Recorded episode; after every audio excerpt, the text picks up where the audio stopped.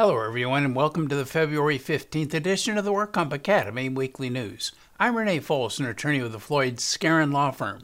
Thanks for joining us today. Let's get started with our litigation report. A workers' compensation judge has rejected a major Southern California lien claimant, Mesa Pharmacies, challenge to a Labor Code Section forty-six fifteen stay of their lien claims. Mesa Pharmacy filed its Articles of Incorporation back in two thousand six. A year later, Pharmacy Development Corporation sprang into existence. Both used the same pharmacy permit number and doing business as Mesa Pharmacy in Irvine, California. A man named John Garabino became involved with Mesa in late two thousand eleven or two thousand twelve. There was a contract between his wholly owned company, Trussell's Pain Management, to market Mesa's pharmaceutical services to doctors. Those doctors would then submit prescriptions to Mesa for fulfillment.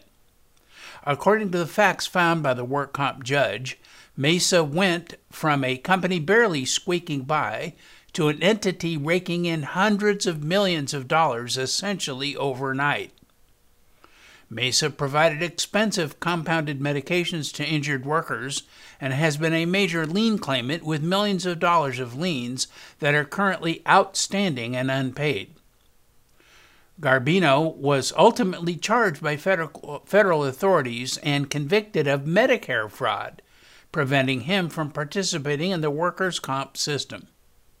His association with Mesa Pharmacy was examined by the D W C and found to be sufficient to place Mesa on the list of suspended providers under Labor Code Section forty-six fifteen.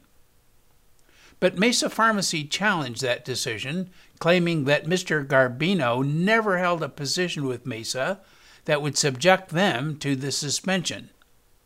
A trial followed on the issue of whether John Garabino, who was convicted of Medicare fraud, was a ten percent or greater owner, a director, an officer, or had de facto control of the lien claimant, Mesa Pharmacy. After taking extensive testimony and documentary evidence, the work comp judge found that Garabino indeed had de facto control of Mesa Pharmacy in the W C I R B case of Melvin Garcia-Galdames versus Vinyl Technology. The work comp judge said that in order to be considered a corporation with an existence separate and apart from those who ran the company, there were simple steps that had to be taken. One of them, Mesa had to have a board of directors. She found that on paper it did, but the people listed on those papers weren't aware of it or admitted to being figureheads. Garabino ended up listed as an owner of Mesa with the Arizona Pharmacy Board. And while that does not prove he was an actual owner, it does show that no one was paying attention to who was being asserted by the corporation as having ownership interest in legal filings in other states. That created a strong inference that there was no actual corporate structure at Mesa. They just made it up with whatever name seemed to be the best fit at the time. Also, Mesa Board of Directors had to keep regular accounts of their dealings, but people allegedly serving on the board couldn't recall having meetings outside of an occasional vague memory. The court ordered Mesa to produce the corporate minutes, but they could not or would not do so. The court can and does look to whether the facts demonstrate that there was a person behind the curtain pulling on the strings. And using the words in the W C I R B order, Garabino showed up, turned on the music, and Kurtz and the others waltzed into a pile of cash that stood to be made. He told them what to do and how to do it. He connected them with financiers. He supplied the pool of doctors to write the prescriptions Mesa would fill. He was the catalyst that catapulted Mesa from a corner drugstore to being in reach of nationwide chain status. Gig workers and labor unions continue their challenge to California's Proposition twenty-two, filing a new lawsuit in a lower court as urged by the state Supreme Court, which last week rejected a request for an expedited review of the case. The plaintiffs say that Prop twenty-two, which fifty-eight percent of the state's voters passed in November, and exempts companies like Uber Technologies and Lyft from a law that would require them to treat their drivers as employees, is unconstitutional, they say. Among other things, they claim Prop twenty-two precludes gig workers' inclusion in the workers' comp system and keeps them from collective bargaining. The new lawsuit has now fi- been filed in Alameda County Superior Court after being rejected by the California Supreme Court a few weeks ago. The plaintiffs include the S E I U California and the National S E I U Individual Drivers and a ride-hailing customer. In a news release, the plaintiffs mentioned other constitutional challenges to state ballot measures that have been made over the years and acknowledged that those efforts took five to seven years to accomplish. And now our crime report. A West Los Angeles pharmacy and its owner pleaded guilty to criminal charges stemming from a scheme in which millions of dollars in reimbursements for compounded drugs were generated through the payment of illegal kickbacks for patient referrals and by illegally paying patients co-payments. forty-one-year-old David Vahedi, who lives in Brentwood, pleaded guilty to one count of conspiracy to commit healthcare fraud and payment of illegal remunerations. Vahedi also entered a guilty plea to the felony offense on behalf of his business, Fusion R X Compounding Pharmacy. Vahedi and Fusion R X admitted to routing millions of dollars in kickback payments through the businesses of two marketers to steer prescriptions for compounded drugs to Fusion R X. As part of the scheme, Vahedi and the two marketers provided physicians with pre-printed prescription script pads that offered check-the-box options on the form to maximize the amount of insurance reimbursement for the compounded drugs. Fusion R X received about fourteen million dollars in reimbursements on its claims for compounded drug prescriptions. As part of its contracts with various insurance networks, Fusion R X was obligated to collect co-payments from its patients. Because the co-payments might have discouraged patients from requesting expensive and potentially unnecessary compounded drug prescriptions, Fusion R X did not collect co-payments with any regularity. And in other instances, it provided gift cards to patients to offset the amount of the copayments. A sentencing hearing is scheduled for June twenty-eighth, at which time Vahedi will face a statutory maximum sentence of five years in federal prison. Both defendants have agreed to pay restitution related to the copayment reimbursement part of the scheme, which is estimated to be more than four million four hundred thousand dollars. In addition to his obligation under the plea agreement to pay restitution, Vahedi also agreed to forfeit one million three hundred thirty-eight thousand dollars. Vahedi was, has agreed to have his pharmacist license revoked, and both Vahedi and Fusion R X will be excluded from federal health care programs, such as Medicare and Medicaid, from now on. The two marketers involved in the scheme, forty-one-year-old Joshua Pearson of Saint George, Utah, and forty-year-old Joseph Kiefer of West Los Angeles, previously pleaded guilty in the case, and they are also scheduled to be sentenced. The Kern County District Attorney announced the filing of an arraignment of a major felony case against a Bakersfield nurse assistant, alleging twenty-four felony counts related to alleged workers' compensation fraud. Prosecutors allege that Ava McLean failed to disclose and denied prior injuries she suffered when she filed her workers' compensation claims. And those alleged industrial injuries which she said prevented her from working did not stop her from dancing, wearing high heels, ziplining, and horseback riding. Additionally, McLean allegedly altered medical records and submitted them to her insurance company. Doctors who examined her over the years noted she showed narcotic-seeking symptoms. McLean had been prescribed or asked multiple doctors to prescribe her pain medications twenty-five times. McLean had been in vehicle crashes in two thousand twelve and two thousand seventeen and filed workers' compensation claims for both those accidents. However, months before the last crash, McLean had surgery on both ankles and feet to correct her flat feet. Implants were placed in both feet, and the hardware put in her right foot became displaced, and so she had post-op problems requiring medical leave from work and opioids for pain until August two thousand seventeen. Then, when McLean made the claim regarding the subsequent twenty seventeen auto accident, she failed to inform her insurance of any prior injuries to her feet or neck.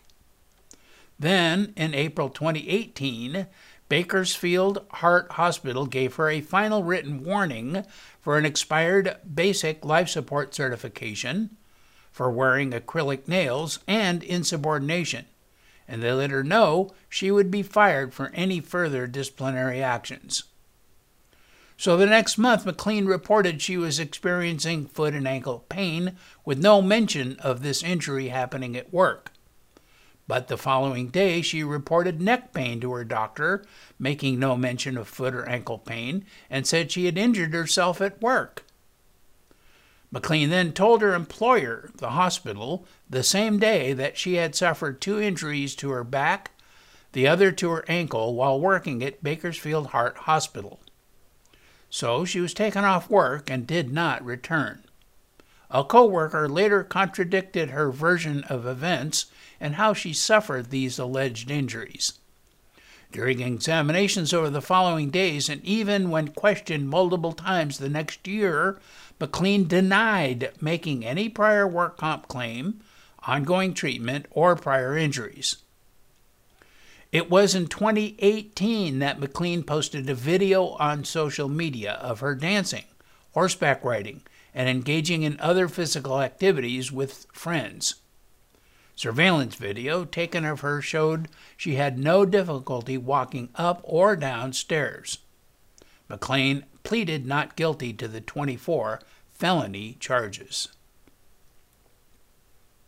And in regulatory news, President Joe Biden nominated Julie Su, who is now the head of California's Labor Agency, as the Deputy U S Secretary of Labor, potentially putting another Californian in a top administrative job, and focusing a brighter spotlight on the state's ongoing unemployment fraud scandal. If confirmed by the Senate, Sue would be tasked with helping to lead a sprawling department that oversees laws that regulate worker standards and pay, workplace safety, workers' compensation, unions, family and medical leave, and much more. She would work in partnership with Boston Mayor Marty Walsh, Biden's nominee for Labor Secretary, if he is confirmed. Julie Su is currently the Secretary of the California Labor and Workforce Development Agency.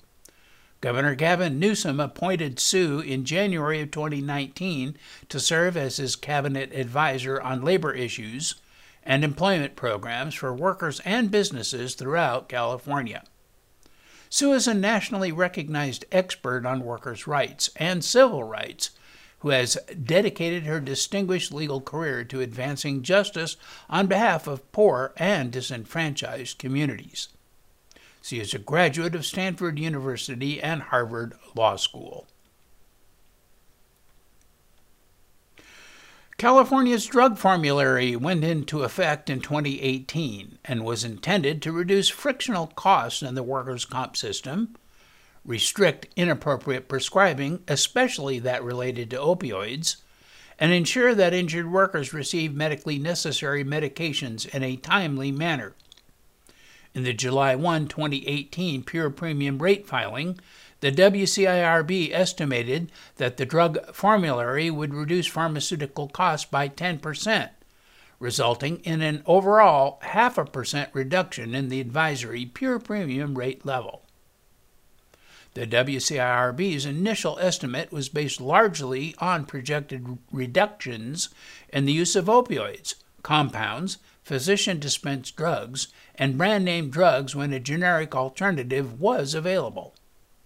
The W C I R B has updated the cost impact evaluation of the drug formulary, utilizing additional pharmaceutical transaction information in twenty nineteen through the pre-pandemic period in twenty twenty. While pharmaceutical costs have been declining sharply before the implementation of the formulary, the decline accelerated in twenty eighteen and continued at a somewhat slower rate through twenty nineteen and the pre-COVID nineteen period in twenty twenty. The share of pharmaceutical payments for opioids, compounds, and brand-name drugs with generic alternatives dropped sharply in twenty eighteen and continued to drop at a similar rate in twenty nineteen and early twenty twenty. While the share of pharmaceutical payments for physician-dispensed drugs started to increase slightly toward the end of twenty nineteen on an annual basis, the share of payments to these drugs continued to decline during the two years of the formulary implementation. The trend in pharmaceutical costs suggests that the formulary is achieving its intended effects. However, the COVID nineteen pandemic and the resultant stay-at-home orders have affected the patterns of medical treatment of California injured workers. While elective medical services were suspended during the early weeks of the pandemic, pharmaceutical use has increased throughout the pandemic. The increases have driven the average drug payments in the system above the pandem- above the pre-pandemic level. Most of the increases came from non-opioid pain medications.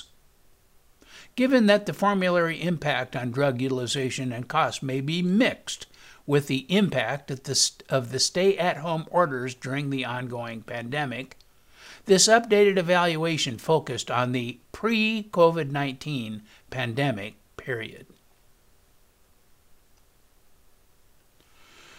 The D W C has posted an order adjusting the physician and non-physician practitioner services section of the official medical fee schedule, effective for services after March first, twenty twenty-one.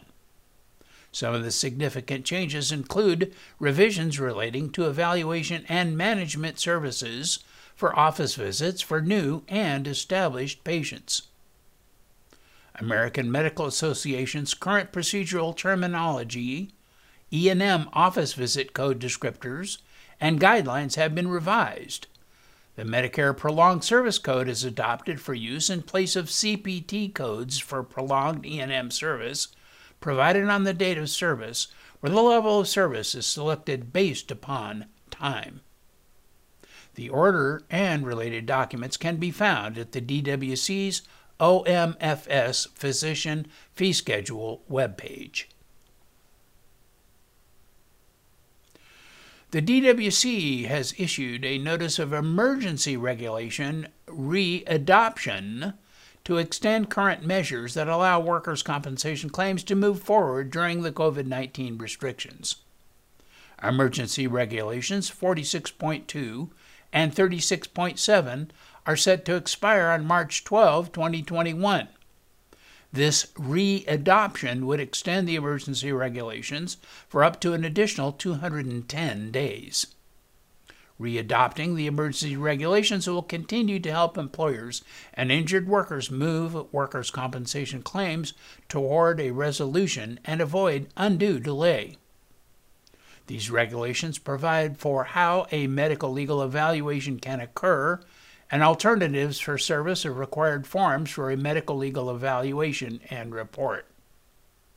Q M E Regulation thirty-six point seven specifies how and under what circumstances the parties may serve documents electronically.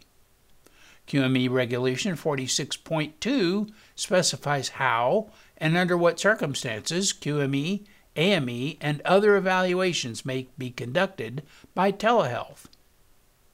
Upon the Office of Administrative Law approval and filing with the Secretary of State, a notice will be posted on the D W C website. Two grocery stores in Southern California will shutter in April in response to a local hero pay measure requiring a four dollars an hour increase for grocery workers during the pandemic. Kroger, which owns more than a dozen grocery chains, announced it would close a pair of Long Beach stores, a Ralph's and a Food for Less, specifically citing the ordinance the city's mayor signed into law late last month. The city was the first in the state to introduce a measure requiring some grocery retailers to give workers a temporary hourly pay bump during the pandemic. Kroger's move to close the stores comes amid growing momentum for similar hazard pay policies in cities across the state, as well as elsewhere in the country. The Oakland City Council and the Los Angeles City Council just voted unanimously to mandate temporary five dollars per hour pay increases for some grocery workers within their jurisdiction. The Long Beach policy is in place for one hundred twenty days, and it includes groceries that sell at least seventy percent food products and employ more than three hundred people nationally, with at least fifteen employees per store. Under those terms, it may exclude retailers like Walmart. The Long Beach councilwoman who sponsored the measure said she was incredibly disappointed in Kroger's move to close the stores. She said the closures will also have an impact on the communities they serve, noting that Food for Less serves many low-income residents in the area. Experts and groups on both sides of the hazard pay debate are worried that Kroger's decision could signal a broader response. A fellow at the Brookings Institution who studies frontline workers said, "It was notable that Kroger's is closing two stores in the first city in California to introduce such a mandate." She thinks it is meant to signal that more Kroger's would close if this is expanded. The president of the California Gro- Grocers Association, a trade group which filed a lawsuit over the Long Beach ordinance, said the group tried to warn the city about unintended consequences of the measure.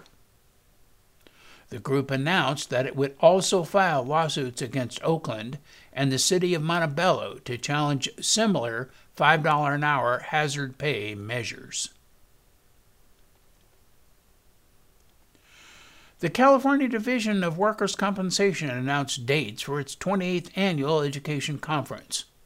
The conference will take place on a virtual platform from March twenty-fourth through the twenty-sixth, twenty twenty-one. Sessions will also be available to view on demand through April ninth, twenty twenty-one for registered participants. This annual event is the largest workers' compensation training in the state, and allows claims administrators, attorneys, medical providers, return-to-work specialists, employers, human resource specialists, and others to learn firsthand about the most recent developments in the system.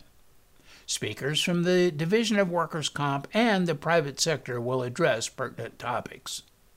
The D W C has applied for continuing education credits by attorney, rehabilitation counselor, case manager, disability management, human resource, and qualified medical examiner certifying organizations, among others. So that is all of our news and events for this week. Please check our website daily for news updates, for past editions of our news, and much more.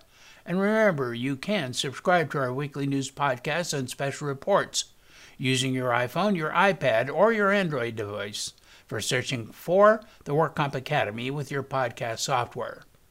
And we also publish our daily news, our podcast, and other utilities on our free work comp apps dot com smartphone app. Again, I'm Renee Folsom with Floyd Skarin, Manoukian, Langevin. Thanks for joining us today. Please drop by again next week for more news.